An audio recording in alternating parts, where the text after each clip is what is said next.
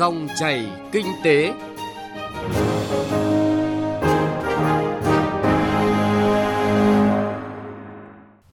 Biên tập viên Thu Trang xin kính chào và cảm ơn quý vị và các bạn đã lắng nghe dòng chảy kinh tế. Chương trình hôm nay sẽ chuyển tới quý vị và các bạn những nội dung đáng chú ý sau. Doanh nghiệp kỳ vọng tiếp tục hoàn thành mục tiêu kép năm 2021. Đến năm 2030 hình thành và phát triển tối thiểu 10 sản phẩm quốc gia mới. Đẩy mạnh cho vay tiêu dùng, ngăn ngừa, hạn chế tín dụng đen. Trước tiên mời quý vị và các bạn cùng nghe những thông tin kinh tế cập nhật. Thủ tướng Chính phủ vừa ban hành chương trình phát triển sản phẩm quốc gia đến năm 2030. Mục tiêu của chương trình là nghiên cứu ứng dụng công nghệ tiên tiến thành tựu của cuộc cách mạng công nghiệp lần thứ tư vào sản xuất, phát triển các sản phẩm quốc gia nhằm tăng năng suất, chất lượng và khả năng cạnh tranh của sản phẩm quốc gia tại thị trường trong nước và quốc tế. Đến năm 2030, hình thành và phát triển tối thiểu 10 sản phẩm quốc gia mới, tiếp tục hỗ trợ doanh nghiệp nghiên cứu phát triển mở rộng quy mô sản xuất, nâng cao chất lượng và khả năng cạnh tranh đối với các sản phẩm quốc gia đã được phê duyệt trong chương trình phát triển sản phẩm quốc gia đến năm 2020. Đại diện Tổng cục Thống kê Bộ Kế hoạch và Đầu tư cho biết, tình hình đăng ký doanh nghiệp trong tháng 1 năm nay có nhiều khởi sắc khi doanh nghiệp đăng ký thành lập mới tăng cả về số lượng và vốn đăng ký. Trong tháng 1 năm nay, cả nước có hơn 10.000 doanh nghiệp thành lập mới với số vốn đăng ký là khoảng 155.000 tỷ đồng, tăng 21,9% về số doanh nghiệp, tăng 25,9% về vốn đăng ký so với cùng kỳ 2020. Để nâng cao hiệu quả hoạt động đối với doanh nghiệp, trong năm nay, Bộ Kế hoạch và Đầu tư sẽ phối hợp chặt chẽ với các cơ quan trong việc điều hành hiệu quả các chính sách tài khóa tiền tệ và các chính sách khác để có thể kích thích tổng cầu, tháo gỡ khó khăn cho sản xuất kinh doanh, thúc đẩy tăng trưởng. Kim ngạch xuất khẩu hàng hóa tháng 1 năm 2021 ước tính đạt hơn 27 tỷ đô la Mỹ. So với cùng kỳ năm trước, kim ngạch xuất khẩu hàng hóa tháng 1 năm nay tăng hơn 50%, trong đó khu vực kinh tế trong nước tăng 37,3%, khu vực có vốn đầu tư nước ngoài FDI kể cả dầu thô tăng 56,2%. Ước tính tháng 1 năm 2021, Việt Nam xuất siêu hơn 1,3 tỷ đô la Mỹ. Trong thời gian tới, Bộ Công Thương xác định tập trung chỉ đạo sản xuất, đặc biệt là các dự án trọng điểm nhằm tạo nguồn hàng hóa phục vụ sản xuất tiêu dùng trong nước và xuất khẩu. Theo báo cáo từ Tổng cục Thuế, kết quả thu ngân sách nhà nước tháng 1 năm nay do Tổng cục Thuế quản lý ước đạt 134.000 tỷ đồng, đạt 12% so với dự toán và bằng 81,2% so với cùng kỳ. Trong đó thu từ dầu thô đạt 2.450 tỷ đồng, thu nội địa đạt 131.550 tỷ đồng. Dự báo tổng thu ngân sách nhà nước tháng 2 năm nay do cơ quan thuế quản lý đạt khoảng 74.000 tỷ đồng, bằng 6,6% dự toán và bằng 87% so với cùng kỳ 2020.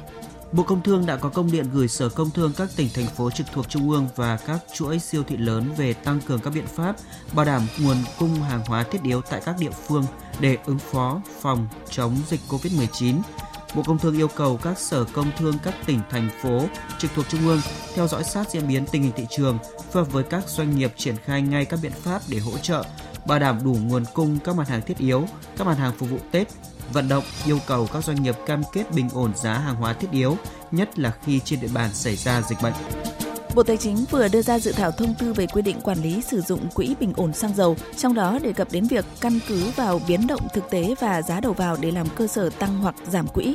Cụ thể, mức trích lập quỹ bình ổn giá xăng dầu dự kiến là 300 đồng một lít hoặc 1 kg xăng dầu tùy theo chủng loại. Đây là số tiền của người tiêu dùng đóng góp mỗi khi mua xăng dầu và được tính vào giá bán lẻ xăng dầu. Tuy nhiên, tùy tình hình thực tế và các yếu tố đầu vào biến động làm giá cơ sở tăng hay giảm thì mức trích quỹ sẽ được điều chỉnh cho phù hợp.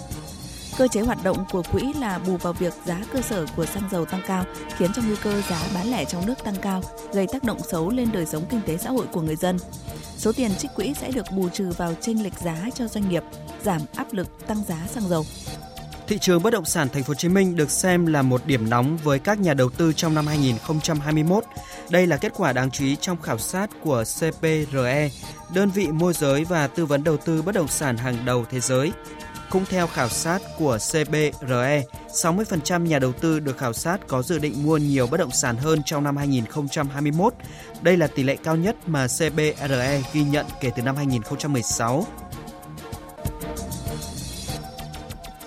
Quý vị và các bạn thân mến, năm 2020, Việt Nam đã hoàn thành mục tiêu kép, vừa phục hồi và phát triển kinh tế xã hội, vừa quyết liệt phòng chống dịch bệnh COVID-19. Các chuyên gia kinh tế nhận định trong năm nay, dịch COVID-19 vẫn còn diễn biến phức tạp, khó lường, do đó nền kinh tế toàn cầu khó có thể phục hồi nhanh chóng. Vì vậy, yêu cầu đặt ra cho doanh nghiệp Việt Nam là cần thực hiện các giải pháp thúc đẩy đổi mới sáng tạo, chuyển đổi số cũng như khai thác tốt thị trường trong nước trong bối cảnh hiện nay. Phóng viên Nguyễn Hằng đề cập nội dung này. Năm 2020, diễn biến khó lường của đại dịch COVID-19, Việt Nam là một trong số nước hiếm hoi đạt tốc độ tăng trưởng dương 2,91%, trong khi nhiều quốc gia trên thế giới chỉ đạt mức tăng trưởng âm.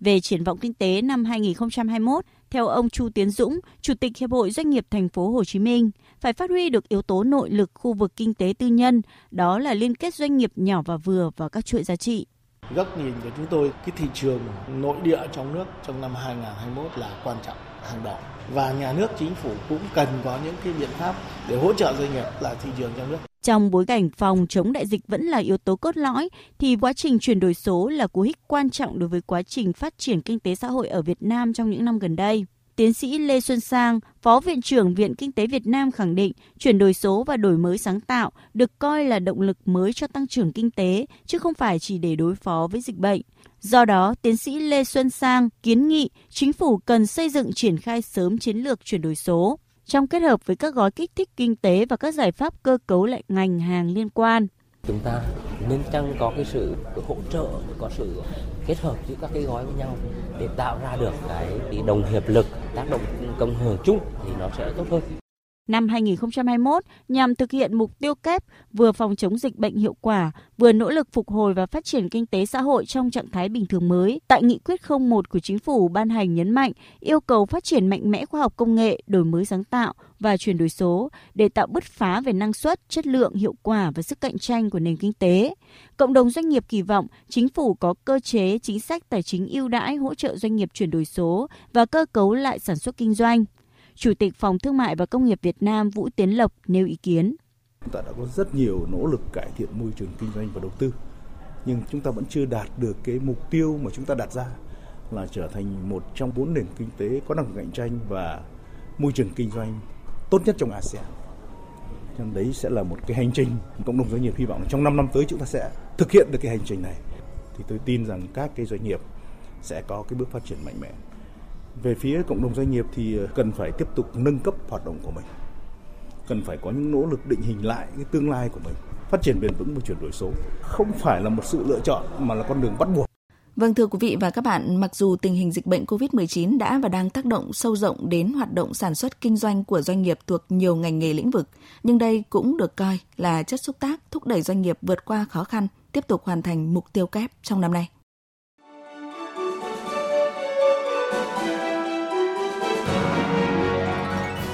Dòng chảy kinh tế, Dòng chảy cuộc sống.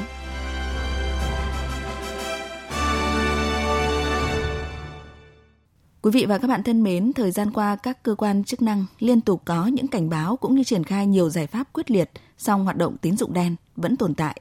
Không những vậy, hoạt động của các tổ chức này ngày càng tinh vi, núp bóng, trá hình dưới nhiều hình thức khác nhau. Phóng viên Đài Tiếng Nói Việt Nam đề cập nội dung này. Sau đại dịch COVID-19, khó khăn về tài chính, đặc biệt là lợi dụng tâm lý cần tiền vào dịp Tết, hoạt động tín dụng đen cho vay nặng lãi tiếp tục nở rộ và phát triển với nhiều hình thức, thủ đoạn tinh vi. Trong đó đối tượng mà tín dụng đen nhắm đến là các hộ nghèo, cận nghèo, thanh niên ở các làng quê, người thất nghiệp, người có việc cần tiền đột xuất. Tuy vậy, lãi suất cho vay thường rất cao, giao dịch do các bên tự thỏa thuận. Nếu người vay không có khả năng trả nợ hoặc chậm trả lãi, các đối tượng cho vay sẽ dùng nhiều thủ đoạn để đòi lại số tiền, phát sinh các hành vi vi phạm pháp luật như bắt giữ người trái pháp luật, cưỡng đoạn tài sản, hủy hoại tài sản.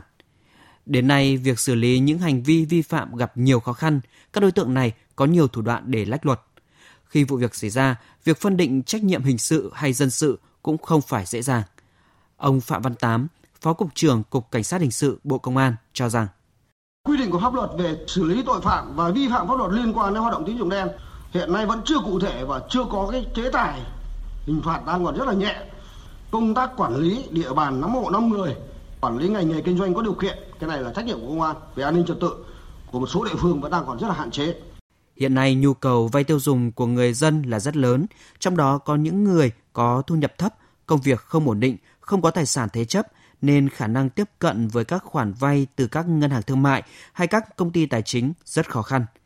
Do vậy, theo các chuyên gia, cần phải bổ sung những quy định mới đối với hoạt động cho vay tiêu dùng nhằm hoàn thiện cơ sở pháp lý để các tổ chức tín dụng phát triển hoạt động cho vay tiêu dùng và hạn chế xóa bỏ tín dụng đen. Theo đại biểu Quốc hội Bùi Văn Xuyền, Ủy viên Thường trực Ủy ban Pháp luật của Quốc hội, các tổ chức tín dụng cần thiết kế những sản phẩm phù hợp góp phần đẩy lùi tệ nạn tín dụng đen. Rõ ràng là cái nhu cầu của người dân là gì? Nhu cầu những cái gói tín dụng nhỏ, cấp bách,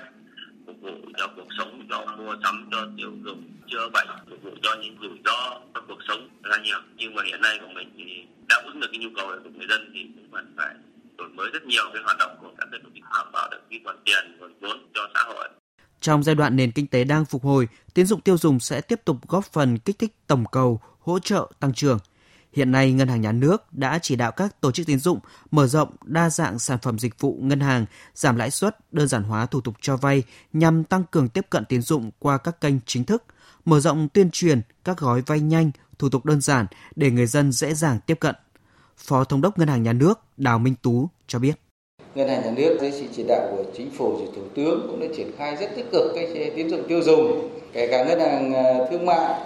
các ờ, tổ chức tín dụng, vĩ mô, rồi là hệ thống quỹ tín dụng đều triển khai cái tín dụng tiêu dùng rất là tích cực. Mình cũng vẫn hiểu rằng nếu như làm tốt được cái tín dụng chính thức thì cái tín dụng đen nó sẽ không có cơ hội để tiếp cận được người dân. Nhưng cái thứ hai phải truyền thông để người dân hiểu được cái tín dụng chính thức. Chứ còn đã là tín dụng ngân hàng là tín dụng nghiêm túc thì phải làm thực hiện theo nguyên tắc của pháp luật.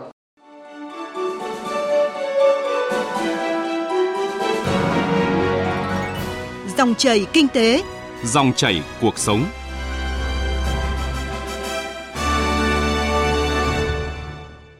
Quý vị và các bạn thân mến, việc tháo gỡ nút thắt cho tín dụng tiêu dùng được xem là giải pháp hiệu quả nhất để đẩy lùi tín dụng đen, góp phần kích thích tổng cầu, hỗ trợ tăng trưởng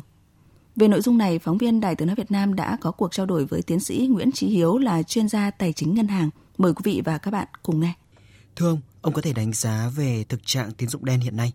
Tín dụng đen là một cái hiện tượng ờ, rất tiêu cực và càng ngày nó càng nở rộ ở Việt Nam. Đặc biệt trong cái thời gian này là cái thời gian mà chúng ta sắp đi vào ờ, dịp Tết. Rất nhiều người cần có nhu cầu tài chính và không vay tiền ở chỗ nào ngoài cái chuyện mà tổ chức tín dụng đen Thế thì tín dụng đen là một cái loại tín dụng mà nó cho vay không chính thức từ phần lớn là những nhóm tội phạm. Họ có tiền, họ cho vay ra rất nhanh chóng trong vòng độ 15 phút là họ có thể đem tiền đến. Thế nhưng mà nguy hiểm tín dụng đen là lãi rất cao, tính tất cả những cái loại phí cuối cùng phải trả những cái loại lãi có thể lên hàng trăm phần trăm, thậm chí là hàng nghìn phần trăm trên một năm khi mà không trả được nợ thì bây giờ họ sẽ dùng tất cả những cái thủ đoạn từ cái việc mà đe dọa cho đến hành hung cho đến uh, bôi nhọ gọi điện thoại cho người thân để mà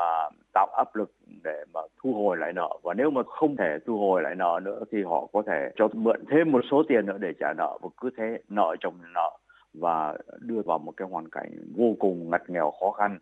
trong một thời gian rất ngắn. Thì đây là một hiện tượng rất tiêu cực. Vâng thưa ông, ông có thể lý giải thêm về nguyên nhân khiến nhiều người vẫn phải tìm đến tín dụng đen? Nếu có thể vay ngân hàng đến vay ngân hàng. Nếu có thể vay một công ty tài chính, đến vay công ty tài chính. Nếu có thể mượn tiền của bạn bè, anh em, họ hàng thì tìm đến những người đó. Thế nhưng mà có rất nhiều người trong chúng ta, tất cả những nguồn đó đều đóng cửa lại, đều khép lại.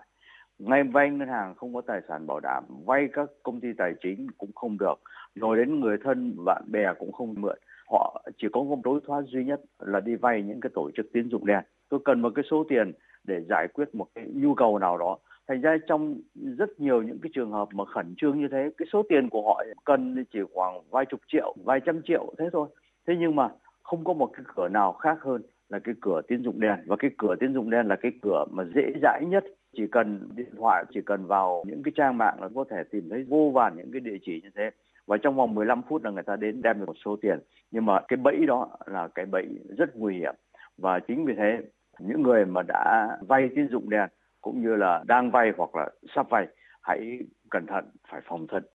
Vậy giải pháp nào để vừa hạn chế tín dụng đen, vừa phát triển tín dụng tiêu dùng thưa ông? Dĩ nhiên chúng ta muốn là các ngân hàng cũng như các tổ chức tài chính có thể cho vay một cách dễ dãi. Thế nhưng mà các ngân hàng đòi hỏi phải có thế chấp, rồi các tổ chức tài chính cũng đòi hỏi phải có nguồn thu nhập nào đó để mà chứng minh cho họ là có khả năng trả nợ. Các ngân hàng có một cái điều là nếu mà họ có những cái chương trình cho vay đặc biệt để giúp những người mà gặp khó khăn dưới những chuẩn mực mà chấp nhận được. Dĩ nhiên là chúng ta biết rằng các ngân hàng đều phải tuân thủ tất cả những cái quy định của luật tổ chức tín dụng cũng như là các quy định về cho vay của ngân hàng nhà nước họ không thể nào cho vay dưới chuẩn được thế nhưng mà họ có thể có những cái chương trình dễ dãi hơn, có thể giúp một số người có thể vay được, chẳng hạn như có thể yêu cầu người khác đến bảo lãnh cho cái người đi vay, hoặc là có một cái phương pháp nào đó để bảo đảm được cái số tiền vay của họ có thể trả lại được. Thì có những chương trình như thế để mà hỗ trợ những người có nhu cầu vay. Thế nhưng mà chúng ta không thể mong đợi là có thể nới lỏng chuẩn tín dụng, cũng như là có những cái chương trình cho vay dễ dãi để cho vay người dân. Chính vì vậy mà tôi nghĩ rằng cũng nên xem xét có những cái chương trình cho vay một cách nó thuận lợi Vâng, ông có lời khuyên gì dành cho người tham gia vay tiền?